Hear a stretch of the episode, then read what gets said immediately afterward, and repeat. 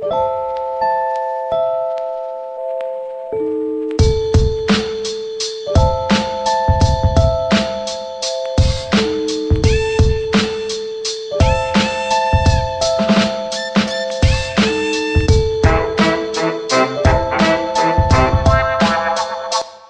this is Donna Otto, and we are Modern Homemakers. Welcome, welcome, welcome. It's January, and it is almost the end of January. Um, for those of you who are uh, catching us as you can, I am talking to you from our studio the day after the inauguration of a new president in America. So, wherever you live, I know that you've been watching. I know that you know we have a new president, and I also know that you know that our old president left without the most graceful departure. So, saying all that, I wanted to talk to you today about something that has been on my heart for a while, and we've talked about this before in the years of ministry, and that is the word courtesy. And we've talked about courtesy counting. Courtesy counts. So normally we don't do a quiz on this show, but I'm, I'm going to give you a quiz. Don't write it, don't, don't write the answers down. Just answer it as you go and get a feel for it. Are you tardy or timely? Do you return your calls, your emails, your texts quickly or disregard them? Do you look around and see what you left after you left? Or as you're leaving, what are you leaving? Pretty good. Don't you like that little alliteration there? How do you handle RSVPs? I know these days we get it, an invitation on the email, we get an invitation on our phone, we get a text invitation, we can RSVP faster. We don't have to send an RSVP in an envelope. But how do you handle them? And then if you said yes, how do you handle the fact that you're not going after all? Do you regularly express thanks, gratitude, appreciation? Do you notice people in lines ahead of you and behind you? Do you look around to see if someone has two items and you have a cart full? How do you handle your cell phone? Oh, don't you think that cell phones are absolutely terrific? And don't you think that cell phones are absolutely annoying? How can one tool be terrific and annoying? But I think there have been more arguments in America maybe around the world, but in airports and public places and churches and among people over cell phones than maybe any other subject in the last 10 years. You didn't turn it off. You did turn it on. It interrupted the wedding. It interrupted the church. Why do you have that bell going off? da da da da da da da da da. Do you hold the door for others? Do you look over the head of people you're speaking to? To see who's behind them, around them, waiting for you. How often do you use the word my? My, my, or I? I. You know, when you're two years old, your favorite little word is no and mine. That's mine. Did you ever read that charming little piece that someone wrote about if I see it, it's mine. If I like it, it's mine. If it belongs to you and I want it to belong to me, it's still mine. And the thing goes on and on for maybe 18 or 19 verses. Do you look around when you enter a room and decide who are the beautiful people in this room? Who are the powerful people in this room? Who are the people that I want to visit with? Or do you look for the person that God sends you to? Do you acknowledge people's presence when they come into your room? My husband and I have had this disagreement for years because I have a hard time focusing. And so when I'm focusing, he can walk through my study and because I don't look up and say, Hi, how are you? He feels slighted. And I go, No, this is. So finally, years ago, I said, You can't come through my study. And when I was studying, literally studying, or had a, a directee in my um, study space, I put a sign on the door. So the outside door and the interior door do not enter. So he didn't come in. But do you acknowledge people's presence when they walk into the room? Do you eat so fast that you're finished before everybody else, certainly before your host? Are you the first to pull over for an emergency vehicle, or do you look ahead and say, if I drive fast, I can get five cars up, and then when I have to stop, I'll be in the lead so I can start out first? How do you handle your email communications? How many unanswered emails do you have? Do you have road rage? Do you engage in self talk in the car? Do your children see you behaving with road rage and then you tell them they should be nice to others? So, how'd you do? Every time I do this, I fail. By that I mean, I think to myself, why did I forget that? Why did I stop doing that? Well, yesterday something happened in the inaugural events that was simple, was sweet, it was felt like habitual, but the news just talked about it and talked about it and talked about it. Now, you probably don't know this about me, but I'm kind of a political junkie. I started my college career as a political science major. I had been accepted at Georgetown University and I just could hardly wait. I would have been a classmate of Hillary Clinton's and her crowd. Ah, I thought this is it. Uh, God had a different plan for me. And but my interest and my husband still says, "Oh, she's a political junkie." Whatever I am, I have made it a habit in my life. I listen to the State of the Union speech every year. I I make it on my calendar when the primaries begin and we have all those candidates who are interested in this party or this party and the positions they're interested in, I watch all those debates. And they start with 13 and they wheedle them down, and then they're the presidential debates. I watch all those debates. I watch multiple news channels so I can see and try to get a feel for what I think is really going on. Okay? So when it comes to inaugural time, I watch the inauguration. It doesn't matter if my guy won or my girl won now. Uh, it doesn't matter. It does not matter to me because this is an exchange of power. This is a democracy. There are things that are happening all day. And for me, one of the things I'm always looking for at these big events, okay, we just inaugurated a new president, but there were a lot of young political wannabes who may be the next president. So I'm always watching how everybody is behaving and how do they walk down the hallway and how do they help someone? Did they snub someone? Did they turn around? Well, yesterday there were all those important Hollywood people there. And who did they gravitate to? And then there were all those presidents, and who gravitated to them? Did they stop first to say hello to the little couple who nobody knew their name, or did they just go for the big guys? That's part of that quiz we just took. Do you decide who the beautiful people are? Did you want to touch Lady Gaga's dress? I mean, that was the biggest, reddest dress I ever saw in my whole life. But here's what here's what I want to bring to your attention.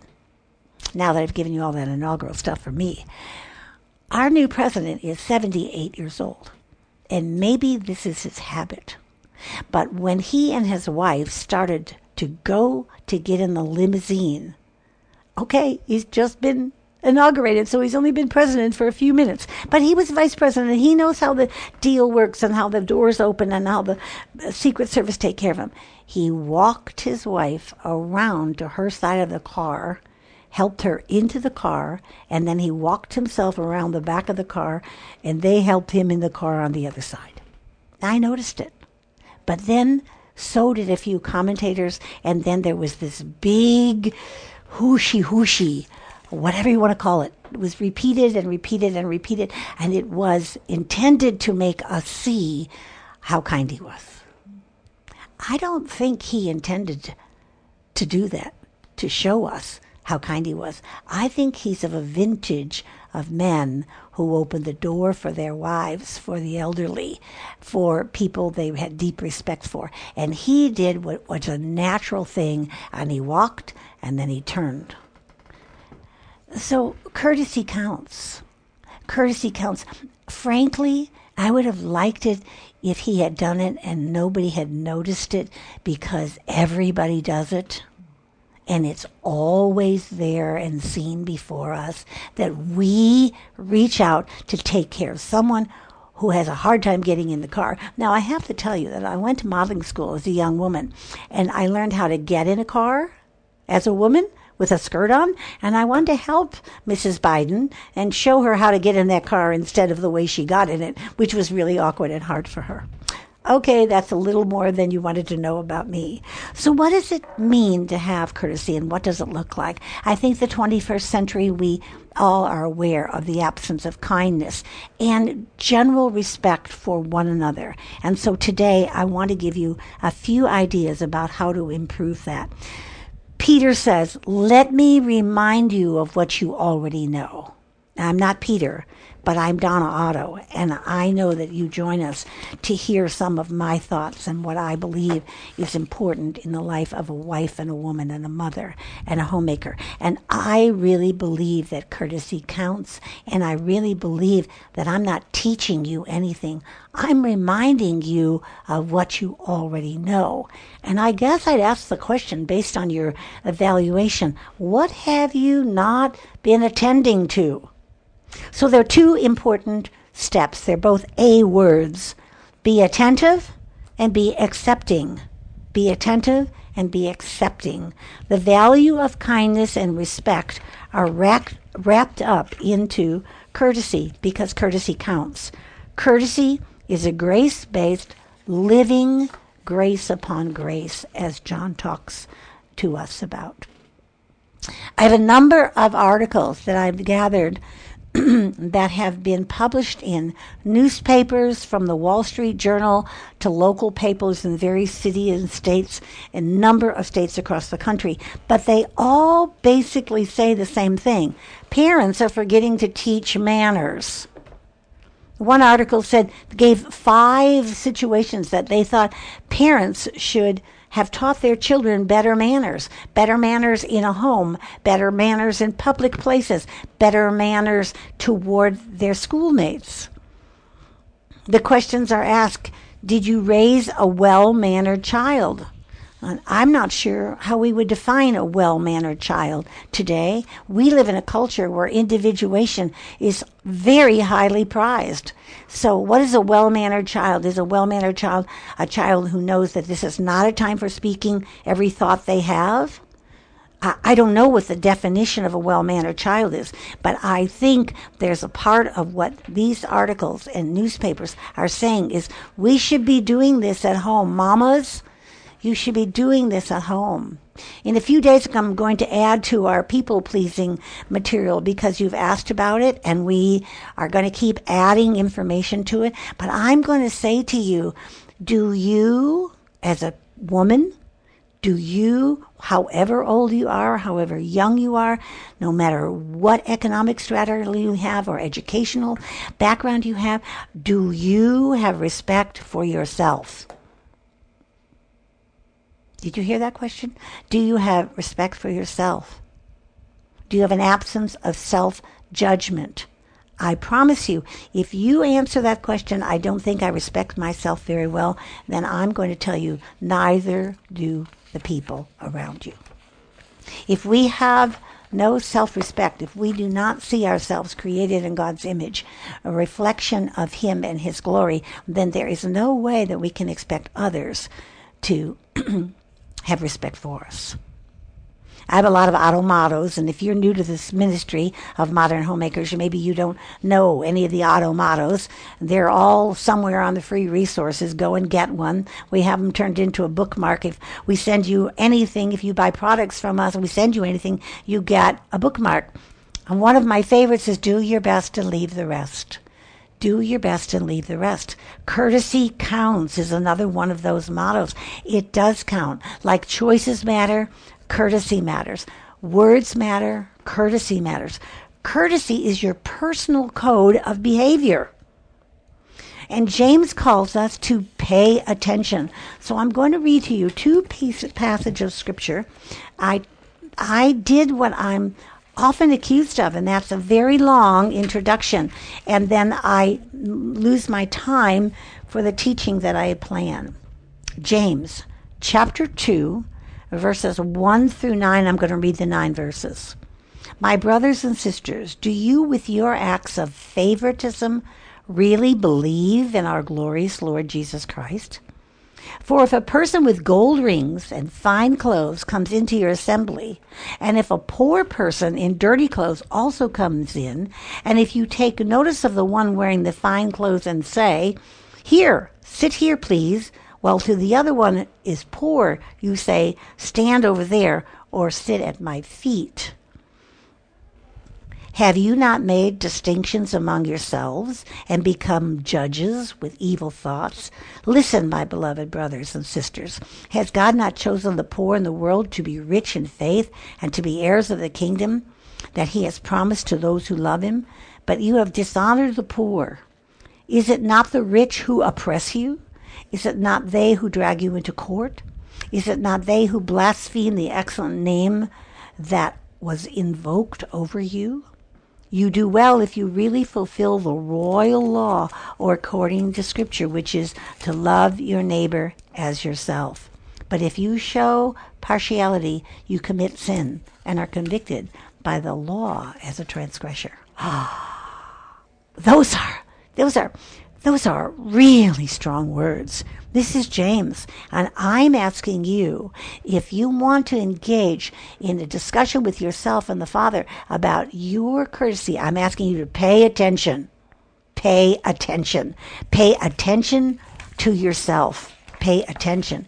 Jesus disarms this trap many places in his parables, many places.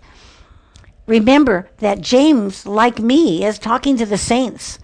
I, I know that the majority of our listening audience are people who profess Christ as their Lord, who are engaged in theological conversations and debate and reading of things that encourage them, including the Word of God. But this is James. He's talking to the same group of people. Yet he's saying you lack respect. You lack respect for men. You show partiality and judgment and favoritism and prejudice, and you devalue the poor and you discriminate. Uh, discrimination can be as small as do you give people eye contact? Are they worthy enough for you to look at them in the eye? When I was a young girl, I let me say this I'm an old girl now, and I still would never call myself a, an attractive. I do the best I can with what I have. Don't misunderstand me. And I'm grateful for who I am. But I was a very ugly child. I was poorly dressed. We had no money. I came from a broken home. I, never stopped talking because of probably my ADD. I told you my teacher tied me to my seat and put tape over my mouth in the fifth grade. So who was I but a misplacement person? And yet, there I was in this small independent church, and they loved me as if I was the queen. I could have been a princess when I look back at their kindnesses and their love toward me, not because I was bringing any revenue to the church offering or because I was bringing any honor to God myself. I didn't even know Jesus was.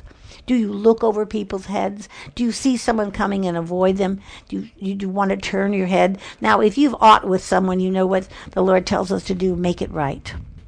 Make it right.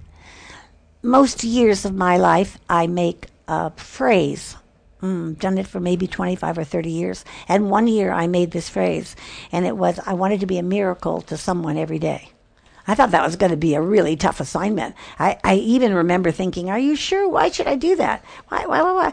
Hmm. Well, here's why. Because I discovered that it didn't take much to be a miracle. It, it didn't take much. If I gave up my place in the grocery line, I was a miracle worker. This morning, I visited with my friend about George Mueller, who got on his knees three hours every morning and prayed for the orphanages that God had sent him to do. It was not his first calling. And every day we have these kind of developmental ministry needs around us and the churches we attend to. And I want to say to you that the most important ministry need we have is how we care for others. How we respect others, how we love others, as Christ has called us to love God and love others. Mother Teresa is one of my most favorite sayings in the world. Someone asked her about stopping to do something in ministry. She had wonderful remarks um, in her life that are quotable and requotable, but she said, Please get out of my way. I'm carrying Jesus. and she had a man in her arms who was on the edge of death. That's what she did. She and the women who worked with her, the men and women who worked for her in the ministry of the women of missionaries of, of charity in India. That's what they did. They went out into the byways and the streets and they found the poorest, the sickest, the most brokenest, the smelliest. I remember being with someone who had just come from Calcutta and she said, The town smells. And when you get near the poor people who beg on the street, they smell so badly. And it just caused me to think of all the things I've read about how they cared for those people. how they cared for those people. I want you to know that uh, Mother Teresa got herself in a lot of trouble with the church and major organizations because she was accused of not running the organization as well. And she said, uh, "This isn't about about sacrifice. This isn't about ministry. This is about being faithful to what God had called her to do. And she did. She did. She spent her life in those streets. She didn't spend her life raising money, although she did raise money in the end of her life. She spent her life with those men and women in the streets of Calcutta and taught and inspired many, including myself, to do the same. In 2 Timothy, I want to read another passage of scripture, a little shorter. Uh, I'm sorry, it's 2 Timothy chapter 1, verse 5, 15 through 18. Ready? You are aware that all who are in Asia have turned away from me, including, and he names a few, and may the Lord grant mercy to the house of Onesiphorus. So this passage reminds us of Paul who was in his last days writing to Timothy, his young son of the faith. And I think about my young daughters of the faith, and I think I'm too prideful to say, you know what happened to me? They turned away. They said they were my friend, and then they weren't my friend. Did you know that they promised to do something for the ministry and they didn't do it? No, I'm not going to let people know that. But here is Timothy saying, You Paul saying to Timothy, watch what happens here. And he gives a real strong definition of what friendship and working together are. So, I want to tell you there are a couple of reasons why I think we fail. We're too busy. These are very simple and practical things. We're too busy. We're too busy. Elisabeth Elliot always told me, you have enough hours every day to do the will of God enough hours every day to do the of God. In addition to being too busy, we, we have too many choices and we don't know how to sort them. I did a whole series called Choices Matter. 24 hours of teaching that I am still very proud of. It's available on our website. It's called Choices Matter. And you can buy six hours of it, or 12 hours of it, or 24 hours of it. But during that time, and writing those the material, um, choices matter stuck in my life. It really stuck, and I still do it. I I stop somewhere just at the grocery store myself, my mask, my gloves, my walking up the right side of the aisle, and I was looking for one bottle of molasses you had no idea how many brands, how many about molasses with or molasses without. There are too many choices. That's the second thing. When you know what you want, go for it, pick it up, walk away. And thirdly, we let unwholesome things pass before our eyes. I was recently with a group of women who I treasure. I have been in their lives, they have been in my life for 22 years. I treasure them. And I told them about something I watched on television. And as I told them, I thought, well, that's very honest of you. But as I told them, I felt badly. I felt badly because I had watched it, not because I told them. It was on the edge of my watching, and I had been very convicted about finding myself in these days of pandemic. Well, what do I do next? I have an extra hour. Or before I go to bed tonight, and David and I say, well, what do we want to watch? Oh, we never, we weren't TV people before. Why do I become a TV person now? And we have been very diligently the last few months, um, sitting in front of our fireplace with our chairs in place and our books and our conversations and our podcasts and listening and reading. But that notion of letting no unwholesome thing go before you is an important part of why we lose our courtesy factor. Well, I'm out of time and I'm not finished. I don't know quite what to do about that, but I may move the application of this courtesy counts to the next show and make it very brief. Thank you for joining us.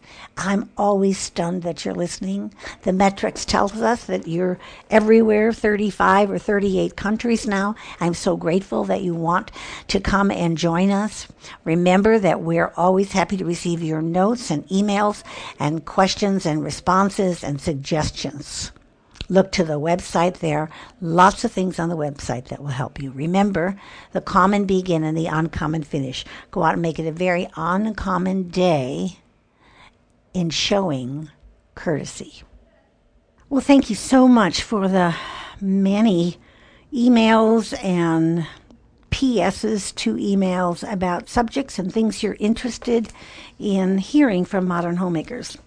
I always have to say thanks for listening. But we want you to continue offering these for the next couple of weeks. The Sermon on the Mount is still on the table, and I think you're laughingly saying she's going to do that anyway. I am going to do some of it, but I also want to know how seriously I should dig into it and how many shows you might be interested in listening to about the Sermon on the Mount. So if you will send us an email. I'm responding to all those emails personally, and I'll look forward to hearing from you and the topics that would encourage you the most in 2021 from Modern Homemakers.